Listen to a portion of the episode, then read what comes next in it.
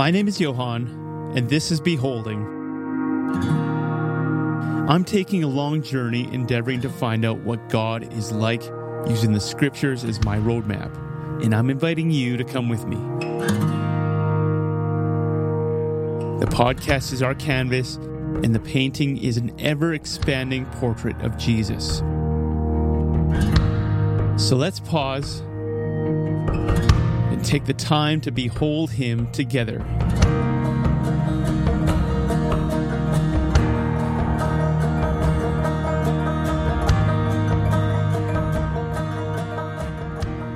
The chief purpose of life for any of us is to increase according to our capacity, our knowledge of God, by all means we have, and to be moved by it to praise and thanks. J R R Tolkien. Hello, everyone. Welcome back to Beholding. Again, I'm so happy that you've come along on this journey with me and joined me.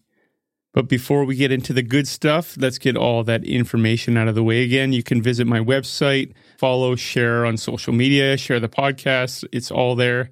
Uh, you can find it on the website, beholding dot c a. The website will also have show notes, blog posts for each episode. And if you're on the journey of writing down the list, you might have missed an episode or you missed something on the list, you can find it there in written form at beholding dot c a on the blog. And I also wrote songs for each episode. I'll be releasing a few of those here and there, uh, so you can find those on the website as well, or find out how to get them onto your podcast player. So if you don't want to go anywhere and you want to get it delivered to your podcast player, there is an option to do that as well. Okay, now that that is out of the way, get out your pen and paper, get out your list, and let's get on with our passage. So last week we looked at Revelation two, four, and five. Uh, the Lord shared his heart to the church of Ephesus. The Lord shared his heart to them about the love that they had when they first met him and how he wants that love to be inside of them again, the loving zeal that was in their heart in the beginning. Uh, he remembers and he asks them to recall that love and to repent and to turn back to it. Is just so good. And the fact that we occupy space and time in the mind of the living God and memories, he has memories of us, this is unfathomable. Well, today we're going to finish the letter to the church of Ephesus with verses six and seven. So here we go. Yet this you have, you hate the works of the Nicolaitans, which I also hate. He who has an ear, let him hear what the Spirit says to the churches. To the one who conquers, I will grant to eat the tree of life, which is in the paradise of God. So these two short verses, we got about nine things. Here we go. Number one, he says, yet this you have. The Lord points out what he admires.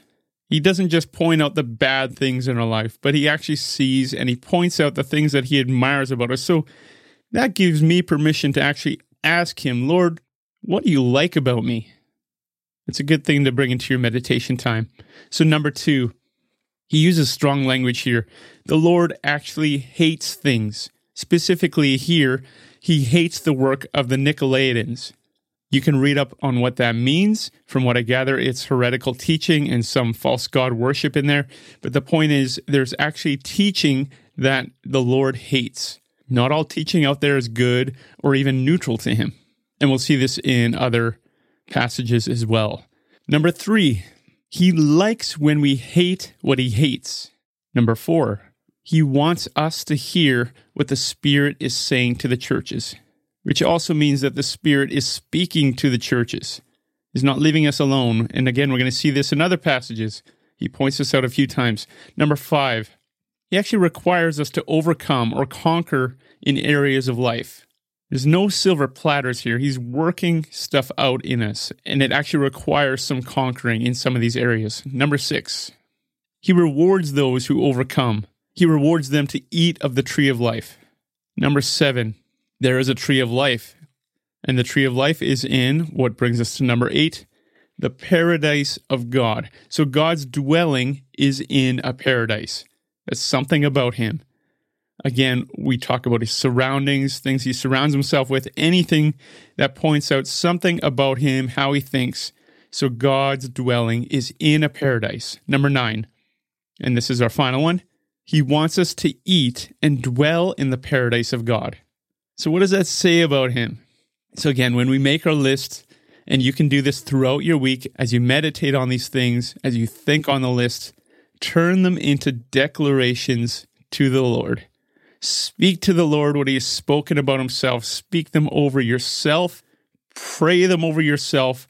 They will be life-transforming no matter what it says, because you're speaking about the Lord. So we're going to do that here, like we do every episode. Here we go.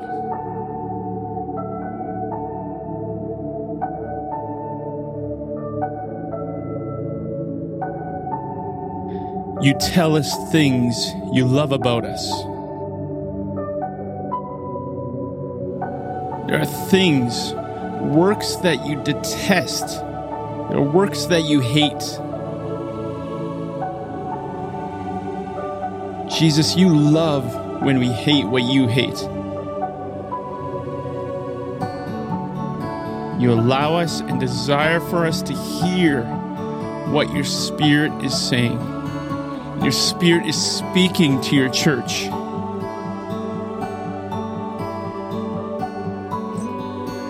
You ask us to overcome in some areas of our life. You haven't left us alone, but you ask us to overcome, to conquer, and to persevere. You're refining us like gold.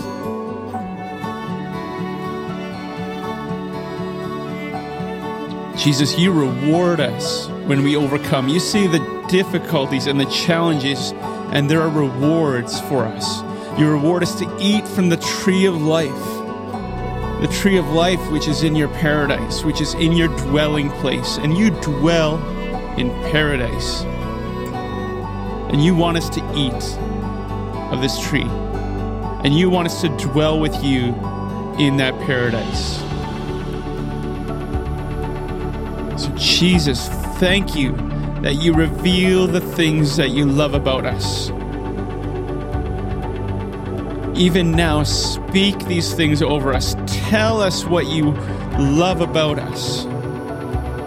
Jesus, I want to be with you in your paradise, in this place that you created, where you dwell. Thank you that you desire that I would be with you there, where you are. Jesus, I want to be with you. I want to be on your side. I want to hate the things that you hate. I want to love the things that you love. Jesus, I just want to be with you. I want to be on your side, dwelling with you in your paradise, Jesus. Thank you that this is your desire too. So how do these things make you feel? Are there any questions that arise when you hear them? Maybe you've experienced them in some of these ways in your own life, that you know these things to be true. Again, take the time to talk to the Lord about it. Turn it into prayer.